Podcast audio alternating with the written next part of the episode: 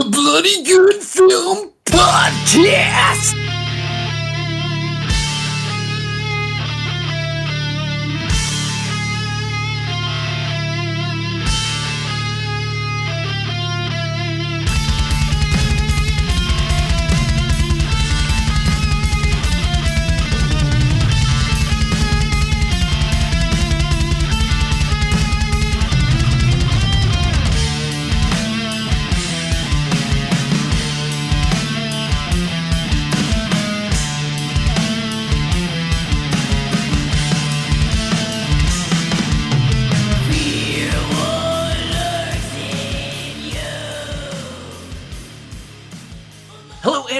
Welcome to a podcast about the only two genres of film that matter.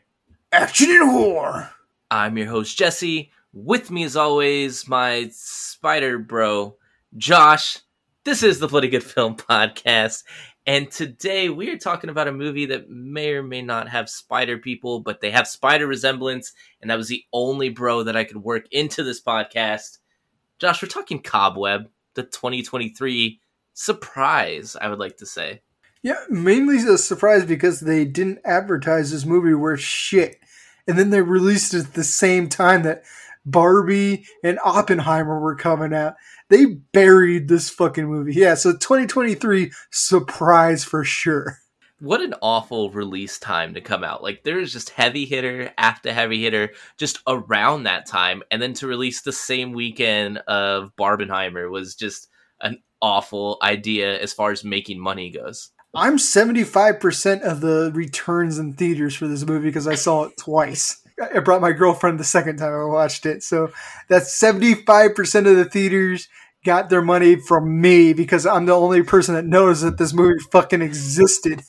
I think this movie's gonna have a long life after it. I think it'll have a good streaming life, but uh release time, that was a rough time to try to squeeze in between all those powerhouse movies. I mean, I'll admit, I did not expect Barbie to be the worldwide hit that it was. I, Oppenheimer had Nolan attached to it, so I knew that one was going to do fine. That was going to be that was a, Also that was a shoe in. I, I, I like both of them. Surprisingly, I did not expect to like Barbie. Going into it, I did not expect those to be or the Barbie movie to be the powerhouse that it was. But as soon as it started uh, getting hype, they should have moved the fucking release of this movie. it happens all the fucking time, and then maybe given it some advertisement. I saw more advertising for It Lives Inside than for this movie, and It Lives Inside. If you go two episodes back, I mentioned that that movie was complete boring garbage about cooking for your fucking demons. So no, I don't know why that got all the advertising and Cobweb didn't. But uh, we're not here to talk about Cobweb just yet. You're gonna have to like fast forward of maybe 10, 15, 20. I don't know. We, we're before the edit right now. We won't tell you when. Listen, just, just fucking listen. And while you're waiting for us to get to the part where we talk about Cobweb, maybe go on your phone, scroll over to the iTunes app. Maybe leave a review there. Helps us in the algorithm. While you're waiting, while you're being so fucking impatient and passive aggressive, waiting for us to talk about Cobweb while we're talking about trailers for other movies, you can leave a fucking review that'll help us out a lot. I fucking appreciate it. All right, Jesse, the first trailer that we're talking about is one that we've been waiting for a long time, and we only got a teaser on it, so we're definitely going to be coming back to this one in the future. We finally got something for the Toxic Avenger movie, directed by Macon Blair, starring Peter Dinklage, and I did not expect this trailer to look at all like it looks. But that's a good thing, right? Absolutely, because it looks Oh, like yeah. a fucking Troma movie, which it does. the history on this movie is insane because there was a point where this was going to be a PG 13 movie starring Arnold Schwarzenegger as the Toxic Avenger, and that was wrong. I was 100% against that vision. Macon Blair seems to appreciate Troma. He has a Troma feel. I'm sure he got a little bit of a better budget than uh, Troma usually has, which is probably not saying much, but it sure isn't showing up on the screen. It looks like a cheap Troma feature. It looks fucking grimy and gritty and ugly, and there's gore in it. And they have made one big, maybe little change to the Toxic Avenger. Uh, Peter Dinklage is playing the part, and it's no longer Melvin. Uh, it's Winston Goose, which is a great Solid. Is playing is the Toxic Avenger, and it's not just uh, an act. Peter Dinklage playing him before he turns into the Toxic Avenger. Peter Dinklage appears to be playing both Winston Goose and Toxie in the same movie. So we're gonna have a little guy kicking some major ass. We do see him punch a chin off of some guy. So I'm all for it.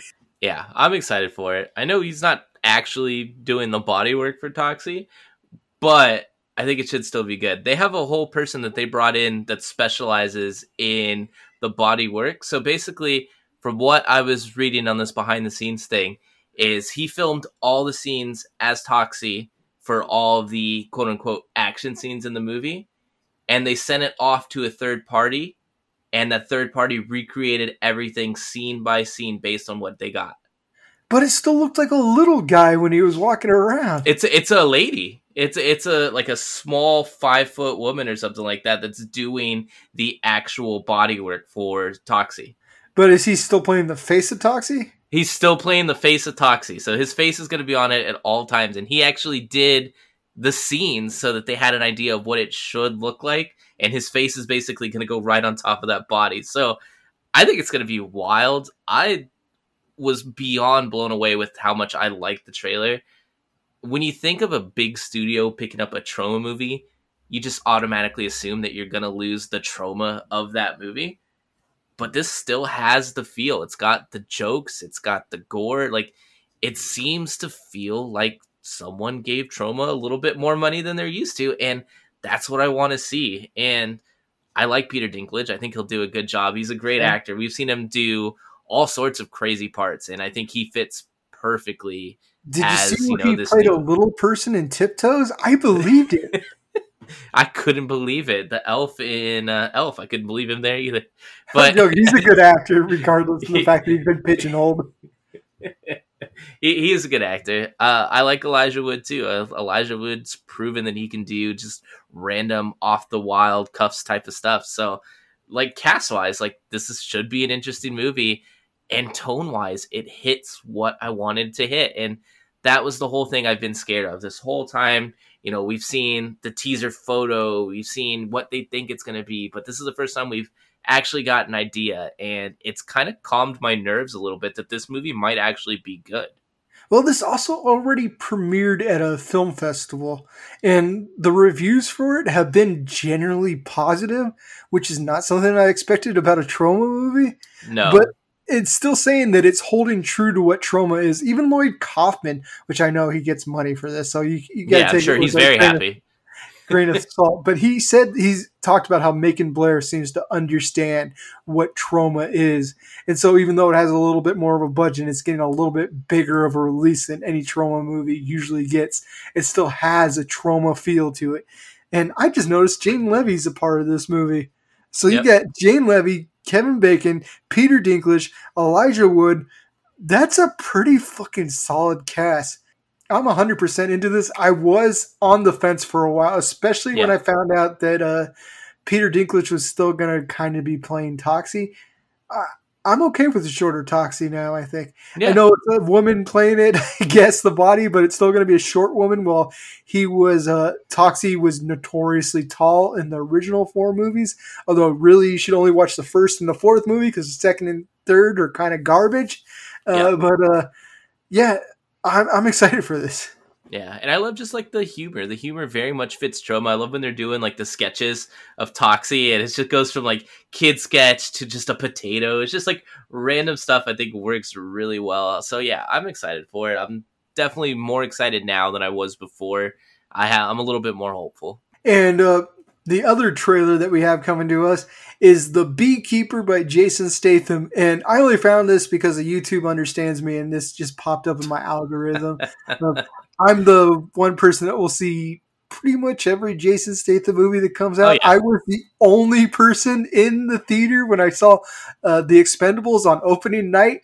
Zero. We're not in like we're not even in like a small town area. We're No. like there's a decent population. The theater by us is uh, Ontario Mills, which is actually almost a tour. Not almost, it is a tourist destination Oh, for yeah. some fucking reason. And I still was the only person in my theater that saw Expendables four. So I'm one of the few people that will back up Jason Statham.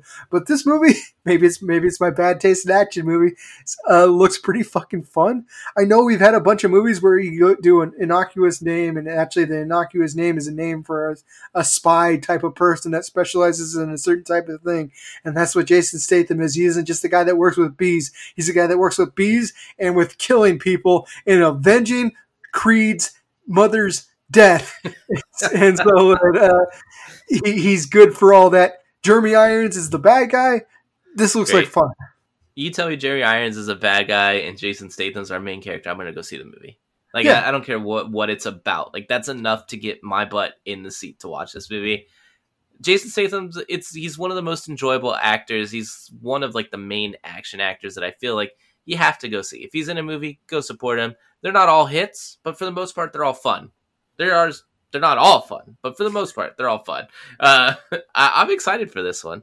I like the idea of another Jason Statham as a spy, train killer. I love when he shows up to the people that scan Creed's mom, and basically the guy's like, "I'm gonna give you to the count of three to get out of here," and he basically goes one, two, three, and One, two, beats the two guys up. It, it's great. It's that Jason Statham like snarky kind of attitude comedy before the ass kicking, and it's what I want to see in a Jason Statham movie. I'm gonna say this. This movie looks a little woke to me. like coming up against I guess these people scamming the old ladies. I'm like, all right, they got a spy movie going against the big companies that are scamming people. It's not this isn't pro capitalism kind of shit going on. And No. uh, I'm a lefty woke person, so maybe it's me latching on more to something that isn't probably there. But uh, I kind of like that this almost seems to have a message, but it's probably going to be handled very clunkily. He does rip off a guy's fingers and attach him to a moving car that's going to go over a cliff. The guy that scanned Apollo Creed's mom, not Apollo Creed's mom, it was his, Apollo Creed's wife, uh, Adonis Creed's mom, kind of adoptive. We'll get to those movies eventually. He she killed herself. He's a veteran, and it's going to be fucking awesome. Josh Hutcherson's in it. I know you love him so much. Busy, busy time for him between uh, who that is? Oh. from the Hunger Games. Also, we just talked about him a couple weeks ago for Five Nights at Freddy's. He does not hold in my memory. He's one of those guys that just has a face that completely disappears. If there was anybody that was going to be cast to play the question in a DC movie, the question has no face for people that understand the reference. I guess Now he get would be joke. the perfect person to play the question. Yeah, I, regardless of who's there, I'm gonna go see this movie. And the trailer looks exciting. It comes out in January. That seems like a fun way to kick off the year of uh, movies. Well, January is when they dump movies that nobody cares about, so Yeah, I fully expect me to like it. I fully expect this movie to bomb. yeah. Well, especially if Expendables Four is any indication, uh, this movie is gonna bomb. Because Well, Expendables Four, in theory, in theory, it should make money. Like it should be movies that people would want to see. Like, do people just not want to see dumb action movies anymore? Like, are we moving past that as a movie going society? Because like, it's very few and far between that we get just a dumb action movie that makes a ton of movie in the theater that doesn't have a superhero name attached to it. Well, I went to see Expendables 4. Uh, spoiler alert, we'll probably do those movies later on. I enjoyed the fuck out of it. So I'm going to enjoy this kind of shit. But apparently, it, it was weird because uh, I expected Expendables to at least pull in the grandpa crowd. Because uh, Right. I, I get my taste in action movies lines up with old people. And Yep. not even old people went to see this movie. they, they just, I was abandoned. I, at least I wanted to hear somebody going up the stairs that doesn't understand the assigned seating. Like, where did you get this assigned seating? What's a D? Wait, there's a D and a number that I'm supposed to find for this? this is too confusing. Back in my day, I remember where you just sat where there was an open chair. I wanted that experience, and I didn't even get that. I could have sat anywhere in the fucking movie theater; it would have been zero problem. I'm not exaggerating. Zero other people were in there with me, and it's wild. gonna happen again with this. but it might be good. You'll probably enjoy yourself.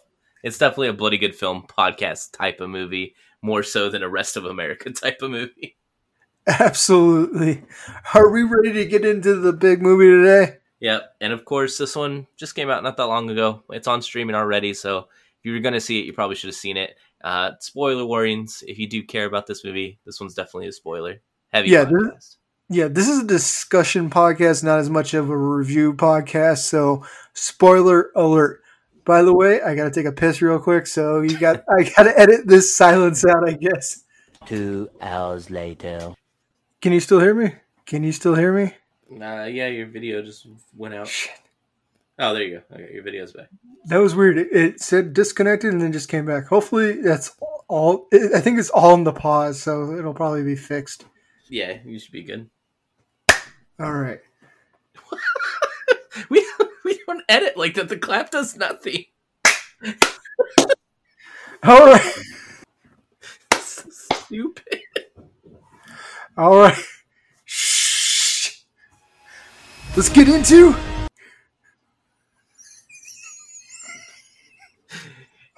We literally have an we have an automated service that puts both of our tracks right next to each other. There's no need for a clap track. Jesse. Let's get into Cobb. Cobb. Let's get, let's get in. It's so stupid. Let's let's get into Cobb. Peter is a loser who is constantly being being belittled at school. Fortunately, he's appreciated a lot more at home with a mother and father that love him and a girl that talks to him from the walls. Though he mustn't talk about that. Slowly, Peter is starting to think that things might not be so serene at home, and both his parents and the voice within his bedroom walls might not be exactly what they seem. Again, this is a movie that I heard absolutely nothing about. Yeah. It came out, like we said, in the whole Barbenheimer. Came out like a week after Talk to Me, or like right around the same time as Talk to Me, and that had the A24 powerhouse behind it, and everyone loved that movie. So This is better. this uh, maybe Yeah. they're, Yeah. they're around the same um this one is really pleasantly surprising when i finally got to see this one i missed it on the theatrical run so watching it at home i will say this is one of those movies that i love this is a great stereo headphone movie turn it up real loud get involved in the atmosphere because this movie does a pretty good job throughout the whole thing of having a really unsettling atmosphere throughout the whole thing I would say there's atmosphere for the first three quarters of the movie, and then it's just insanity, which is fine with me because it it leads into the insanity in a way that fucking works, and there's good Yeah. payoff, but you have do it slowly. Because at first this was not exact. This is a movie I liked, but it wasn't the type of movie that I fucking get behind. A movie that you say Josh is gonna fucking love this movie until it gets to the climax and you're like, oh, this is a fucking movie that Josh is gonna fucking enjoy because it's gone there. But it's slow build up. The performances at first are kind of odd, hard to get behind. I know Lizzy Caplan's a great actor. I know Anthony Starr's a good actor. They're not exactly acting right, which is suits this movie, but it takes you a little while to catch on. I'd, t- I'd say their performance is very similar to I think her name's Aunt Martha in uh, Sleepaway Camp. It's Oh, like a yeah. more subdued version of that. Like people that don't quite know how to act like humans, but they haven't gone full Martha. They've gone a quarter Martha, which is more acceptable for widescreen audiences, but widescreen audiences did not see this movie. it's definitely purposely done and it's done really well. I like this oddness that they have because immediately it makes you question the two parents. I paused the movie at 11 minutes and I was like, okay, I looked over to my wife and I was like, this is a twist. This is what's going to happen. And their performances kind of lead you to that because they are off. There's just something non parental about these two parents that just look like, you know, there's something going on behind the scenes. And, you know, you mix that with the tapping on the walls. It's like, okay, there really is something extra going on in this house. Like the kid's not just crazy. and the kid's actually like a decent actor. He does a good Solid. job in this. Yeah. Like not an annoying lead actor for a kid. Absolutely get why he wants to stay in uh, the class with Cleopatra Coleman longer because uh, she's still looking pretty good. They could not hide uh, her infinity pool curves in this movie. like, yeah, I can stay in after class too. Oh, there's bullies? I didn't even know the school had bullies. I just wanted to stay in class with Cleopatra Coleman, who apparently gives her phone number out to students randomly, which uh, Can't do that. honestly, more all the as many red flags as uh, Lizzy Caplan and Anthony Starr Homelander had. There's more red flags for Miss Divine, Miss Divine, uh, than there is for them because of that fucking phone number stunt that she pulled there. Miss Divine is getting fired and really is probably never going to get another teaching job again. She's a substitute teacher that is going home to check on students. Like she's going to students' house to check in on students. Like one, regular teachers don't even do that. Two, you got to go through all sorts of checks and balances to get, you know, the proper people to go do that. You're not doing it as a substitute teacher all willy-nilly, not once, but twice and then leaving your phone number on a piece of paper for a student. Like that is not okay, Miss Divine. Hey, one of the times he isn't even her student anymore. He'd been expelled for kicking Busey's student. Eh, she had been. Eh, Let me get it clean. He had been expelled. he had been expelled for kicking Gary Busey's son down the fucking stairs. And I understand that we protect Busey's in this town, so it's a movie that holds on to our values. Uh, the movie starts off really well because it's a good balance of introducing you to the main characters. You know, we see that the little boy is getting bullied, and then they don't waste too much time getting you involved with the knocking on the wall and the little girl's voice in the wall. You know, a lot of times movies like this, they wait. You know, they keep building it up. You get cat scares instead of actually interacting with the, you know, the ghost or whatever the case may be. But like in this one, we do get pretty early on the little girl knocking on the wall and then the slow and like very subtle Peter is such like a great like okay, wake up, am I dreaming or is this real type of moment for the kid? I'm wondering if this worked on you as it did on me because I saw it in theater. Is the wallpaper kind of do something with your vision a little bit? Okay, so it's not just me. So there, the wallpaper is like a pattern. Uh, looks like balloons launching off into space or whatever. But like because of the patterns done a certain way, it can kind of trick your eyes into seeing movement and bulging Right. where nothing is going on. It's just your eyes constantly trying to find refocus there. So there was thought put into as far as the wallpaper in this movie, and I thought that was fucking clever as hell. I wasn't sure if it was like, am I trying to be too deep here? Is my vision No. just bad? But the wallpaper was doing something to my eyes. Yeah, it was moving because it was especially at the time where you're like you're focused on the wallpaper. You're waiting to see what's going to happen, and it does look like as she's talking that the wallpaper is like bulging out, like almost like she's trying to reach through the wallpaper and get to it. That's the feel that it has. And there is one time where it actually is her trying to do a Freddy Krueger against the wall, It- but doesn't quite go full on head through the fucking wall like Freddy Krueger does. But you can see the little bulge, which makes you wonder why she couldn't get out earlier than she fucking does. But it doesn't fucking matter. That, that that's a little bulge for anticipation, and we've all had anticipatory bulges before, and that just couldn't come out too early.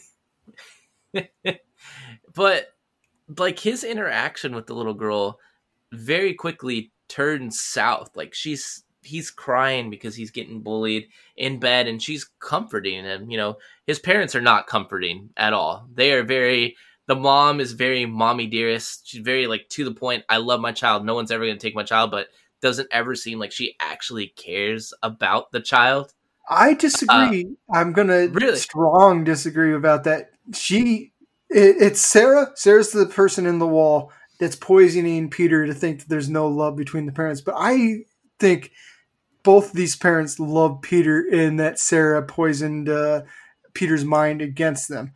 I do think they're villains, but they're not child murderers. As to the point that Sarah in the walls is still alive.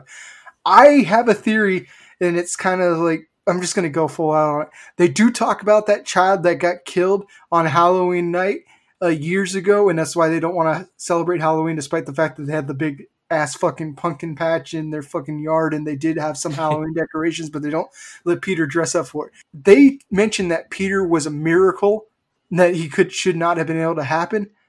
I don't think that Sarah is their actual daughter. I think they kidnapped Sarah. They left her in the walls because they were trying to hide her. She got away.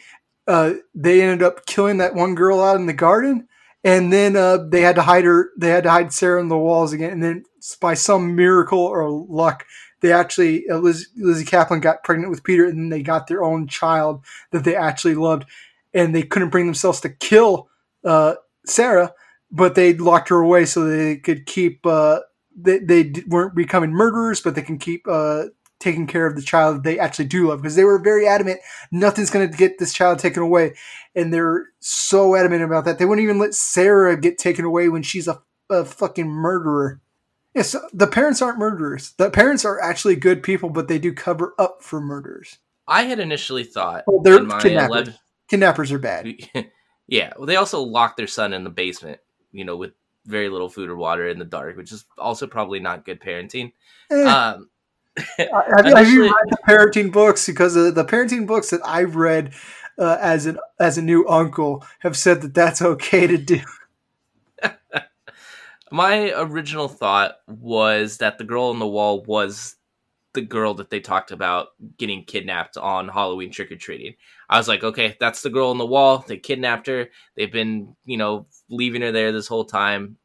And then when he said that it was her sister, the only problem I have with your theory is the way that Sarah looks. And she says, I was born this way as a monster. Like, obviously, she's been trapped in a wall for God knows how long. That's going to affect you, you know, how you look visually. But she does have some deformities right off the rip that, you know, said, she said, you know, that was me being a monster. Is that her just playing on his emotions and trying to manipulate him again? I don't think you can trust a single thing that Sarah says because she says, when I'll agree with that. were- When you were born, they wept with happiness. When I was born, they screamed. Nobody remembers when they're fucking born, so that's bullshit right there. That's something that a little child's not going to be able to look into. And I do know that your environment can play a little bit on your appearance. That's why identical twins don't end up looking exactly the same as they look older because they'll have different experiences, and experiences in life can actually uh, affect your physical uh, attributes uh, as as you appear in the world. So she was kept in the wall that time. She might have, she probably was like a discarded child, and that's maybe it wasn't even kidnapping. Maybe they just found a discarded child, and like Lizzy Caplan's fucking barren, so they'll take this child. But nobody ever mentions the fact that uh, they had had a child before they had lost. It's always just Peter. So the fact that uh, they never, there's no mention of Sarah by anybody except for Peter, and maybe acknowledged as Lizzy Caplan is talking about, uh, don't let her out, that there was anything else going on there. So I think Sarah is a fucking liar. I don't think she's blood related. She might not know that she's not blood related. It, and she might just be like an adopted sister that's kept there in the dark and hidden away because they ended up kidnapping or adopting illegally a child that nobody else wanted who ended up being a fucking murderer on Halloween. So I I think there's like in between lines. It's like they said, Peter's a fucking miracle. He shouldn't have been able to fucking happen. There's no miracle if a child had happened before. You don't go. You don't have an ugly child and call the pretty one a, a miracle. You just uh, say, hundred I have one ugly child and then I have one that looks pretty decent. And that's another thing that I think this movie does really well, and that's really one of the strengths of this movie is it does kind of keep you guessing a little bit on who the main villain of this movie. Like it gives you enough maybes that you have to think about it because the child voice in the beginning is very calm and very comforting and does a good job at seeming like all her only interest is protecting Peter to the point that we see Peter say immediately kick Busey, kick baby Busey down some stairs because she said that he needs to stick up for each other himself immediately. And like just like that, you know, on a day's notice, just from this comfort that he's felt, he's ready to kick baby Busey down some stairs. And that just establishes their relationship and what he's willing to do and how much he truly believes what she's telling him. Like he, she had him wrapped around her very long fingers pretty quickly in this movie. It's also she realizes that Peter's somebody that doesn't understand escalation because uh, I don't know if you've ever had one of those friends that have zero wit and then you back them into a corner and they just say like horrible fucking shit that's Yeah. not funny at all. One to Like- one to a hundred. Yeah, like you gently rib on them, and then they bring up somebody else's dead mother as an insult, and like, oh, they don't understand the escalation of things, and they brought things too far. That's what happened with Gary Busey's kid. Is he, he he broke his pumpkin, so he broke his fucking arm.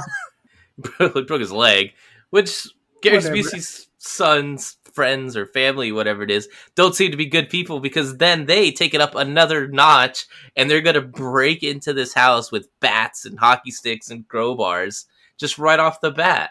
Yeah, I think that's a lovely family, honestly, because That's caring.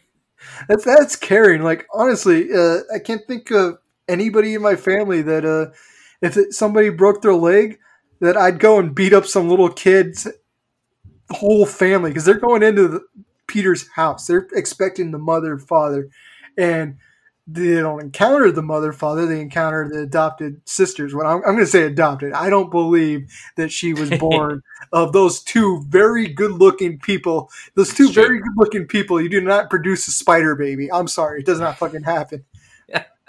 so these two And- beautiful people adopted the spider baby, and she was completely ungrateful because they kept her in between the walls. Oh, what a ungrateful children is the theme of this movie.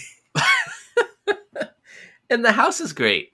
Like they do a really good job at setting the house up as just like this creepy house that someone really could be stuck living between the walls. Like I love the little doors and like the hidden door behind the fridge or behind the frame or when you pull the wallpaper out there's a hole that she's dug. Like the scene where like she he says I want to see you and like slowly peels back the wallpaper and like passes the ball down like the little hallway that she's carved up and then you get like a quick glimpse of like something sketchy like that all works really well like the atmosphere in this movie is great because of the setting like the house is such a cool like old it's kind of run down it's a very old style house that makes sense that you know there would be knocks and cricks in the walls and stuff like that No, you can absolutely imagine kind of sounds that they're hearing there. I didn't think he should have been so surprised by what he saw when he had uh, Sarah look through the wall because uh, you couldn't tell that she was some spider looking lady at, at, at that point. All that you saw was an eyeball.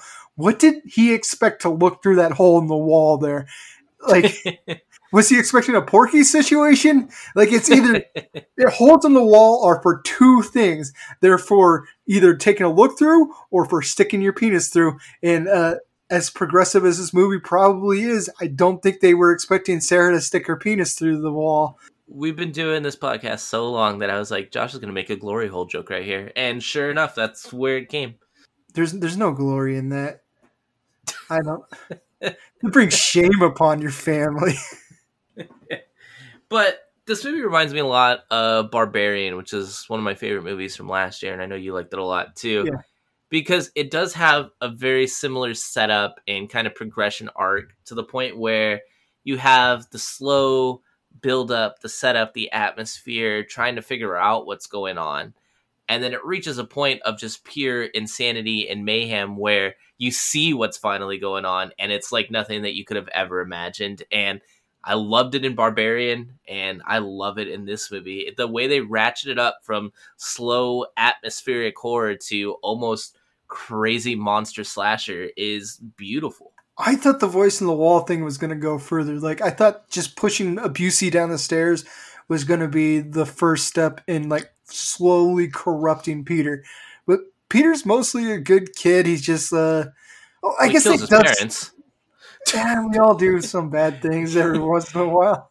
And that's not something that they told. Like they didn't say, like we didn't hear her like talk to the wall and saying, "Hey, you know that rat poison that they were talking about earlier in the movie." Like they don't, you don't get that interaction between her and Peter. You just kind of see the results and are left to know that that's what she told him to do. Well, she did tell Peter that uh, he was going to be thrown into the wall next. Like he was getting too suspicious. He was getting uh, at a certain point, kids stop being cute and they wanted to avoid the puberty years because kids start to smell at that point. Uh, They were getting to the point where he was going to get thrown to the fucking wall too, and it, so she was poisoning his mind towards that. And there were enough hints that there's something off with the parents, but there, which there is definitely. 100% there there is something off with the parents. You keep trying to like defend these parents that like, yeah, you know, they're not murderers, even though they, They are. allude to them being murderers. No, They no, may very well still be kidnappers. they They're are kidnappers. Child, they are child abusers. They have one kid at a wall and one kid locked in a basement. You can't do that. Those are not good people, no matter how you spin it. They may not be murderers, but they're still criminals. I'm just saying they had a line. I'm not saying they're good people. Although, if they look that good, I'm gonna give them a slap on the wrist. Like, hey, Lizzy Caplan, don't put your kid in a fucking basement. Be hidden behind a, a fucking uh, refrigerator, which very tiny door behind that tiny refrigerator. Love it. Interesting that they had. Yeah, it, it's good architecture. It's actually it's a nice basement setup, and they got a nice pit we can throw uh, discarded kids into. It's it's like all around no notes. Uh, maybe put the pinball machine or something down there, but other than that, like I like the setup. All they were missing was Peter with the measuring tape, like counting out the square footage of the house and all the secret things. Like we got Justin Long and Barbarian. I, I wonder if there's something to this. Uh, Lizzy Caplan makes him cupcakes when she's good to let him out of the basement and get back into the house.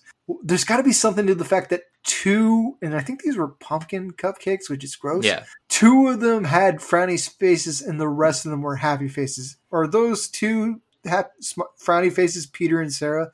Is it something about that, or is it just like she got bored and like, uh, too many happy faces? Let's just mix it up and have two frowny faces on here.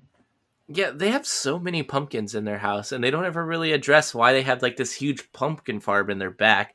But like, I love the scene where Lizzy Caplan is like cutting into the pumpkin and like dicing it up and getting all the goop out, and she's getting like significantly more aggressive with the pumpkin as she's like stabbing it and like ripping everything out before she like lets out this like carnal yell. Like, there's so much just like randomness in this movie that's there on purpose that works really well to just shows just that our characters everyone in this movie is just slightly unhinged in a way And Anthony Starr, Homelander, is uh he's meant to sound more evil than he is. Again, I do admit he's a kidnapper, or at least found a baby that he did not register.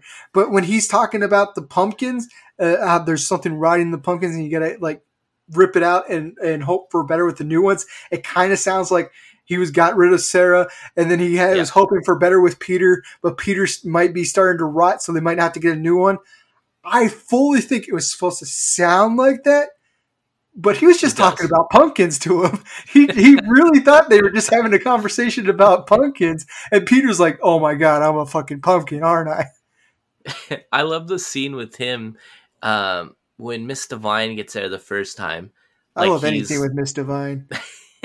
he's like carrying the hammer like as he goes and he like shows up and like the whole time they're focusing on this hammer. We get the close up on the hammer. It's down on the counter behind him. It's like there's no way. There's no way he's just gonna bash it in the back of the head.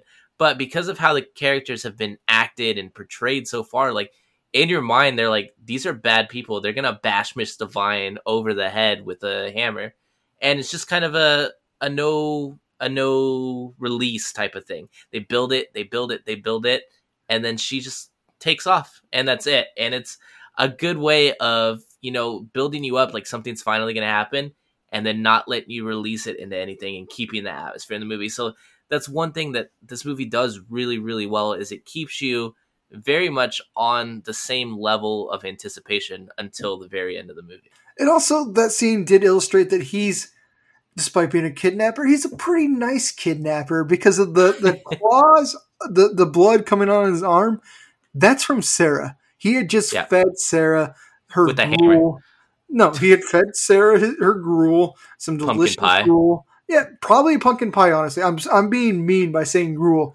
He had fed her a lovely pumpkin pie that uh, people other than me seem to like for some reason, even though pumpkin Mm. flavored shit is the most disgusting shit on earth. And Spider Sarah probably loved that, and she still slashed his fucking wrist all the way down. Like he's a good kidnapped father person for even putting up with that ungrateful spider lady.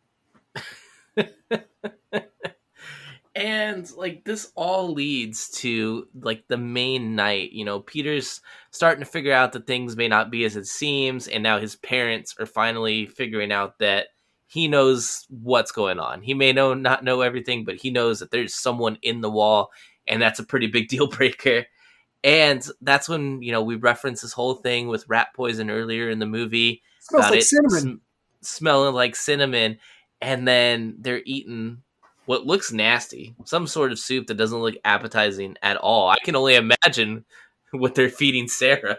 They say soup, but it looks like oatmeal with too much liquid in it. Yeah, It's- yeah, it looks disgusting.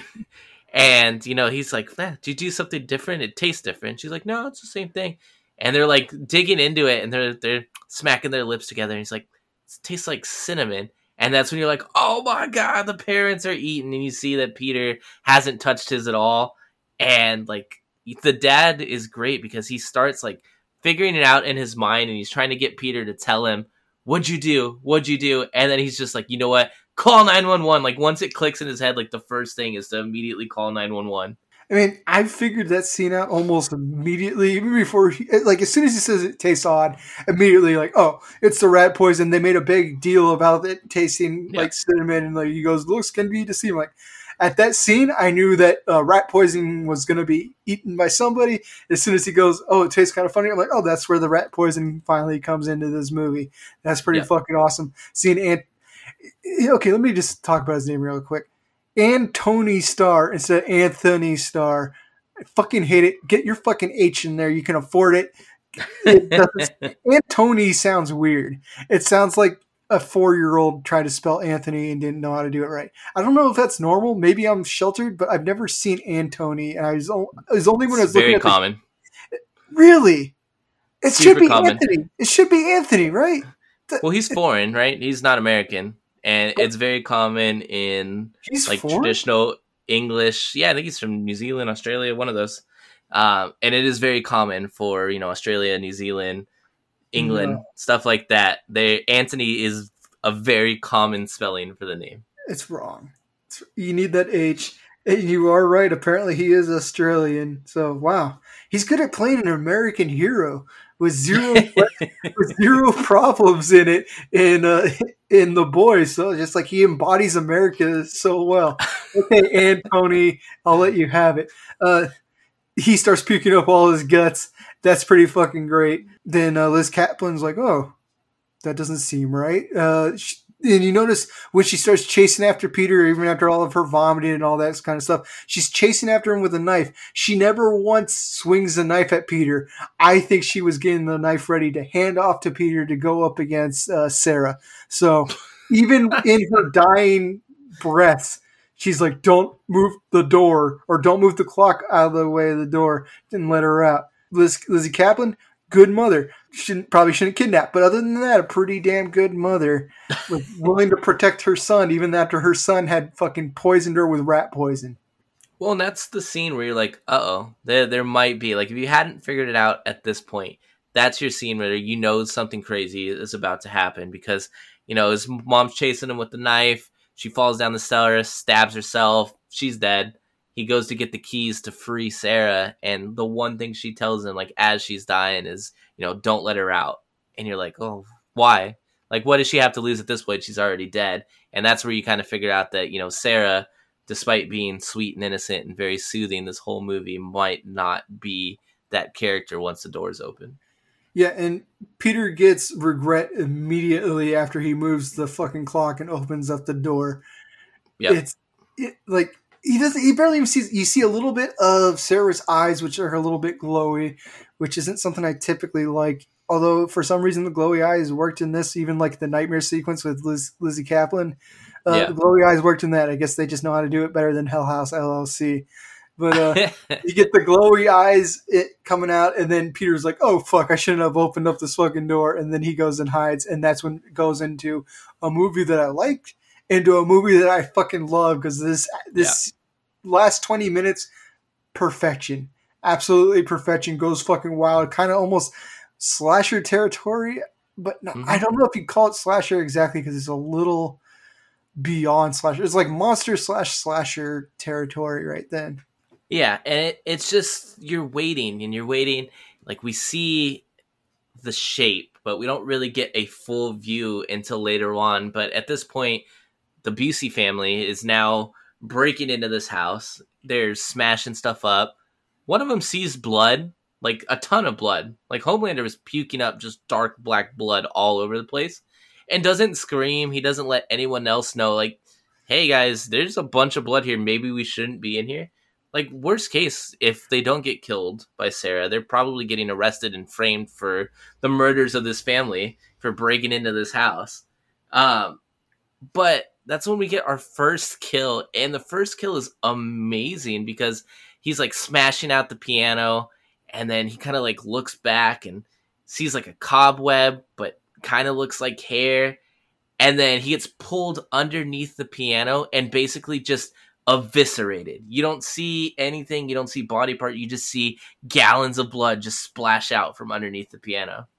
What I like is majority of this you don't see Sarah. She's almost more indicated by her shadow and by Yeah. her hair, and she has like long fucking Rapunzel hair, which comes into the fact that a lot of people are saying this movie feels like a fairy tale to the point that Peter actually climbs up Sarah's hair like Rapunzel at one point. So I'm like, yeah, I gotta see the fairy tale part a little bit, but it's like Yeah. dirty fucking hair because if for some reason they're feeding her, but they're not giving her any shampoo behind this wall. So she's dirty as fuck for 20 fucking years or however old she is. Her, she's not looking young. She's she's uh, a little worse than people that have been using the tanning beds a little too long. And uh, Well, she talks like she's an 80 year old woman, which, like, the whole age thing, it's like, how old is she really? Because, like, she does a very good little girl voice. And then when she's like, gets out of the little girl voice into her normal voice, one, the subtitles say old lady voice, which is incredible. But, like, it really does sound like an older, like an old, almost like a fairy tale witch. You know how fairy tale witches talk in those type of movies? Like, that, that's how she sounds. And it's great. Maybe it's not her, not his sister. Maybe it's not even. Uh, maybe they're actually good people, and they made. A Oh my god, stop trying to defend these people, Josh. They're Let not me- good people. I just came up with a new theory. Let me get it out. Maybe she is a witch, and they locked this witch, and this witch is uh, responsible for Lizzy Caplan being able to get pregnant again, but they needed to hold her in place because she's an evil witch that's going to want something in return. And if they let her out, she would unleash, unleash havoc upon the neighborhood. So they made a bad deal in order to have Peter, but that bad deal left them with an old witch living in their walls. It seems like a stretch. The word witch was never mentioned until I just said it right now. She has witchy. She, eh, she's very much detailed like a witch that knows parkour. She does. And I, I love that she even mentions, like, I've been here for so long, I've adjusted to the dark, I've You merely adopted the dark. I was born in it. learned how to climb, how to crawl.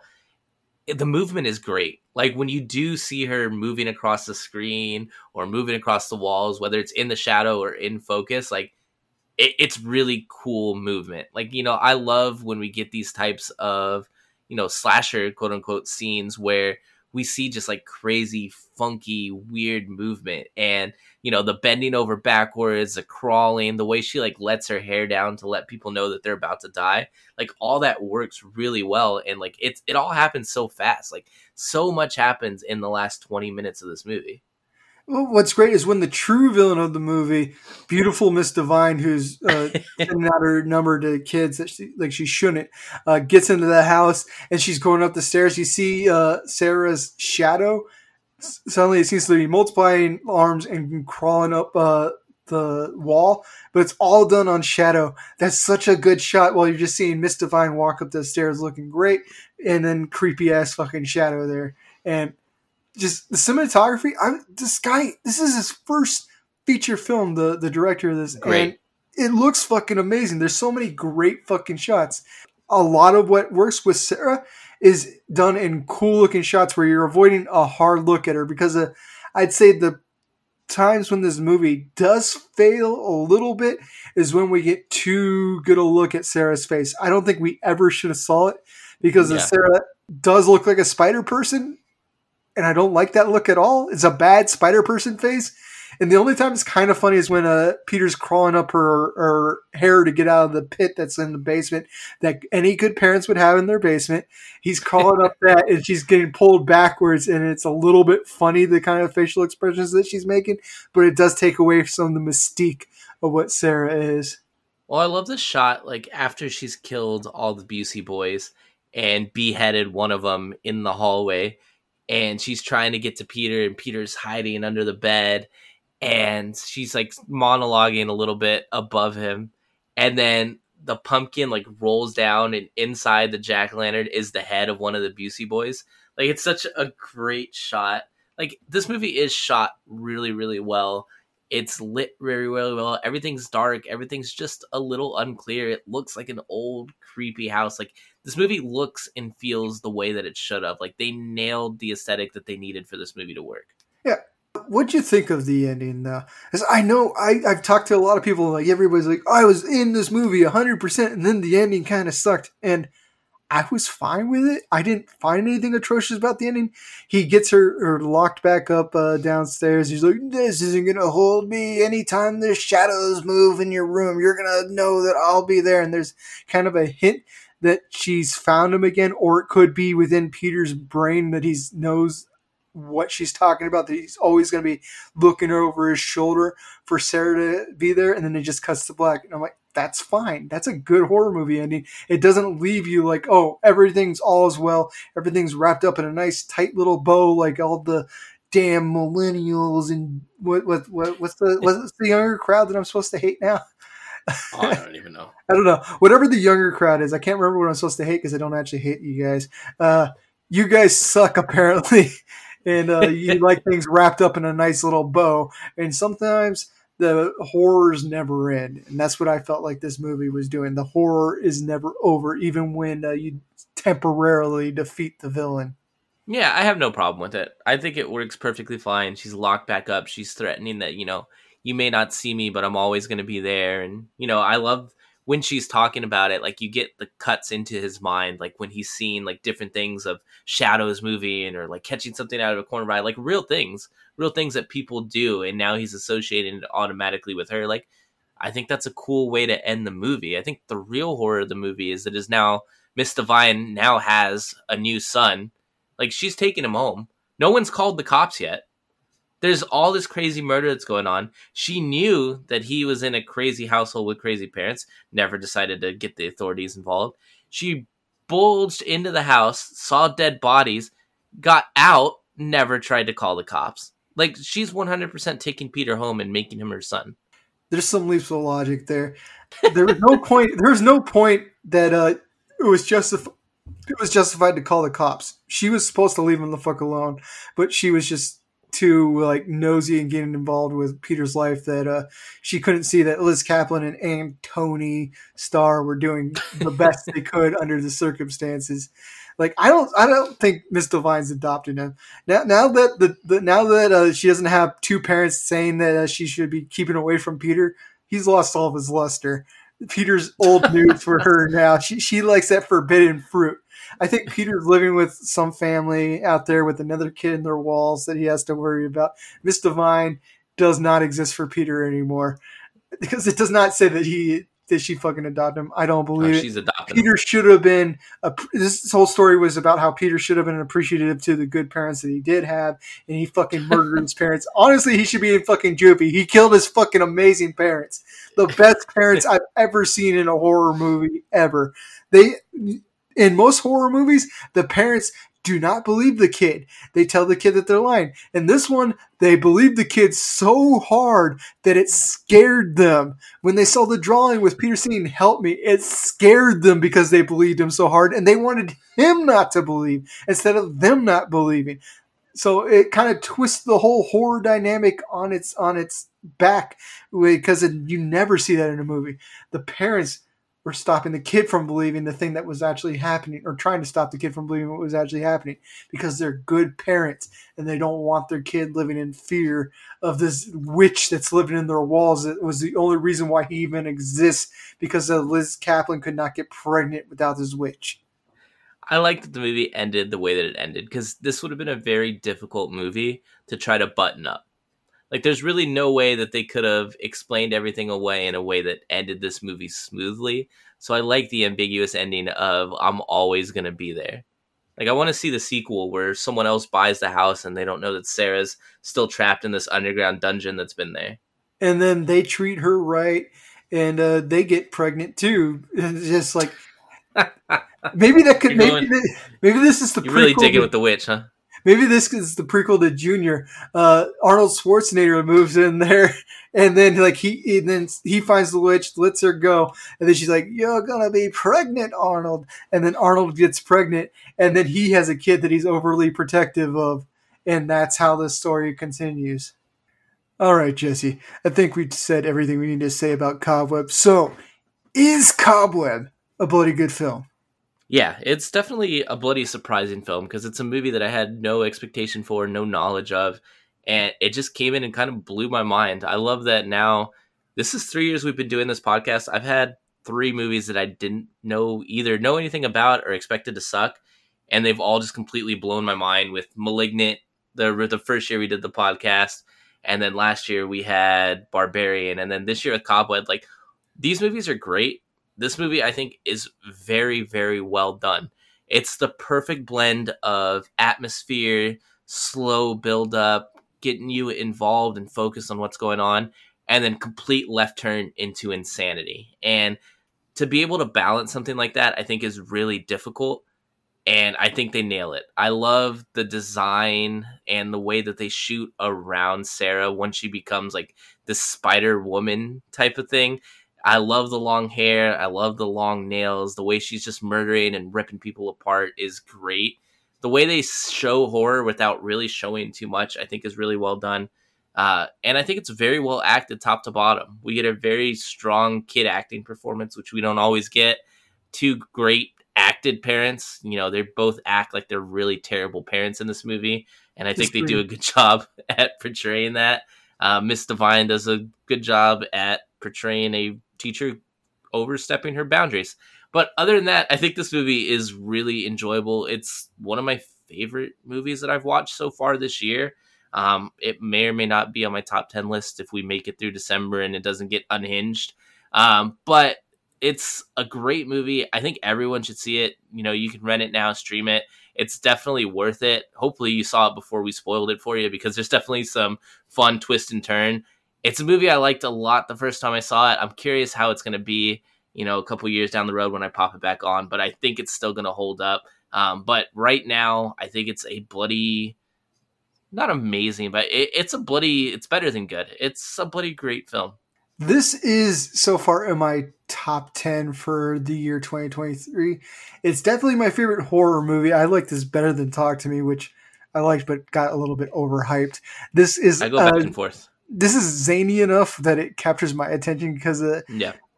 nothing really works for me in terror in horror. So you got to do something weird and creative. And I think this one was definitely going outside the box for what a typical horror movie would do. And I went into this expecting a giant spider movie. This wasn't a Yeah. giant spider movie. It was something else. It was something more profound, something that taught me about what it means to be a parent, even though I'm not a parent yet. But this is going to be my guidepost if I ever do become one. So this is absolutely a bloody great film. It's a good thing we live in California where there's no basements. Eh, I can dig one up. I need to. I need to get my spider baby so I can get my regular baby later on. All right, Jesse. What are we going to be talking about next week? All right, Josh. Horrortober's been good to us. Not only does it always provide good episodes, but this year gave us the opportunity to do five episodes in Horrortober, which is always great, which means we get three double features. So we're going to end it with an episode that releases on Halloween. So we had to do it. We are going to do the masterpiece, the original Halloween. And because it's a Halloween special double feature, we're going to give you something even better than that. We're going to give you the What? Rob Zombie remake. I'm just kidding. We're going to do the original versus the remake with the original Halloween and the Rob Zombie remake. uh, sh- should be pretty fun, or as Rob Zombie would say, should be really fucking fun. Uh, tune in next week for Halloween and Halloween Rob Zombie style. Fuckers! All right, the beers are empty, which means this must be the end of the episode. Thank you for listening. Make sure to go and follow our social media Facebook, Twitter, and Instagram, and even a little TikTok. Follow us on Spotify, iTunes, wherever it is you get your podcast. Leave us five stars, leave us a review, and let us know what you think. Helps boost our feed in the algorithm, gets us in front of a few new people. Huge shout out to Soul Grinder for our intro and outro music. Make sure you give them a follow at Soul Grinder Official and at Marrowgate. Thank you to Alvarium.art for our podcast art. And remember, Keep it bloody, buddies.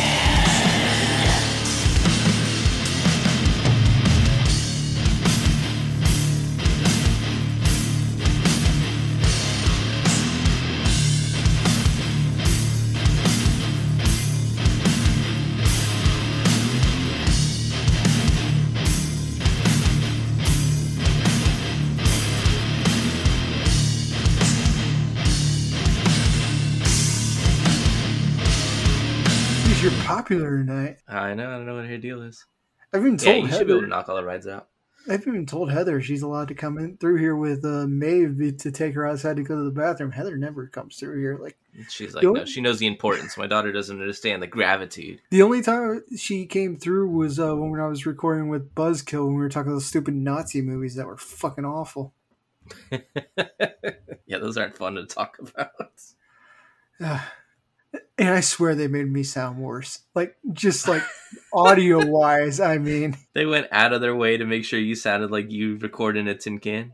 We all sounded good on the episode I edited, but on the episode that went on to their podcast, we sound fucking awful. It's no wonder why our, our uh, numbers didn't boost up. That's what it is. That's got to be the reason. It's not the fact that their podcast has low numbers too. Just a downtime, too much saturation. And they were talking when they came on ours that they were going to do like some crossover thing because they, they had stopped in the middle of their recording to come to ours. Our podcast is the last thing they put out. I know Mike got married, whatever. Yeah, so, so such an excuse. I won't be surprised if they never come back. We get the last recording of the Buzzkill podcast, guys. that would be pretty funny. We'll just bring uh we'll bring the other one on. Yeah. What- whatever one doesn't want to do it, we'll bring him in as third. I was thinking as, as soon as Mike admits that he's not coming on anymore, he's too busy being a wife to his wife, that uh he's we're gonna go and fish James and make him a part of the the Bloody Good Film podcast. He's got a good voice, so then we'd have you with the higher end of the podcast voice, him with the lower end of the podcast voice, and then me just being a jackass with a terrible voice. But it That's- works. that's what we need. That's our dynamic. It'd be the good, the bad, and the ugly, but with voices. yeah, but Mike does all the editing. I'd rather have him. He, he's the one that got married and is too busy to do podcasting now, so you're, you're gonna have to deal with James. I'll, I'll settle with James, old Jimmy. Yeah, uh, he goes back and forth between James and Jim, and it's confusing. Pick a fucking lane. I it was very easy for me to go with just Josh. I don't go Joshua or G- G- Jesua or anything like that. I just stick with one fucking name. I'm going with your Jewish pronunciation from here. That that is, uh, I think the Jewish way of saying Jesus' name is Jeshua. Yeshua. Yeah, That's what little little fucking temple that I went to. yeah. That was anti. I'm able to make those jokes. You're not. That was that was uncool, man. no, that was a real. I was thinking. First of all, I said it the correct way. You said it the incorrect way. Completely, Secondly, completely uncalled I think- for. I probably went to more temple than you. I've technically never been to temple. At least Okay, that I, yes. So I'm technically a better Jew than you are. I've worn more yarmulkes than you have. That's true. Fair enough. How many how many yarmulkes have you worn? I have not worn. You spun a couple more dreidels than I have, I assume. Uh, Yeah, I used to fl- spin those dreidels like crazy. I used to actually know how to fucking play the game. We played with gold chocolate coins because they didn't trust us with our the real Jew gold when we were that young. The real Jew. Gold. we got we got little packages of like gold and chocolates, and that was it. But the real Jew gold, that's what the adults played with, but we weren't allowed at those tables. And then I didn't become Jewish enough to play it as an adult. Oh, you missed out on all that Jew. Gold. exactly. It's disappointing. All right, are we are we ready to get started on this? A lot is going to make it into the edit. the, the, the Jew gold's definitely making it into the edit. Yeah.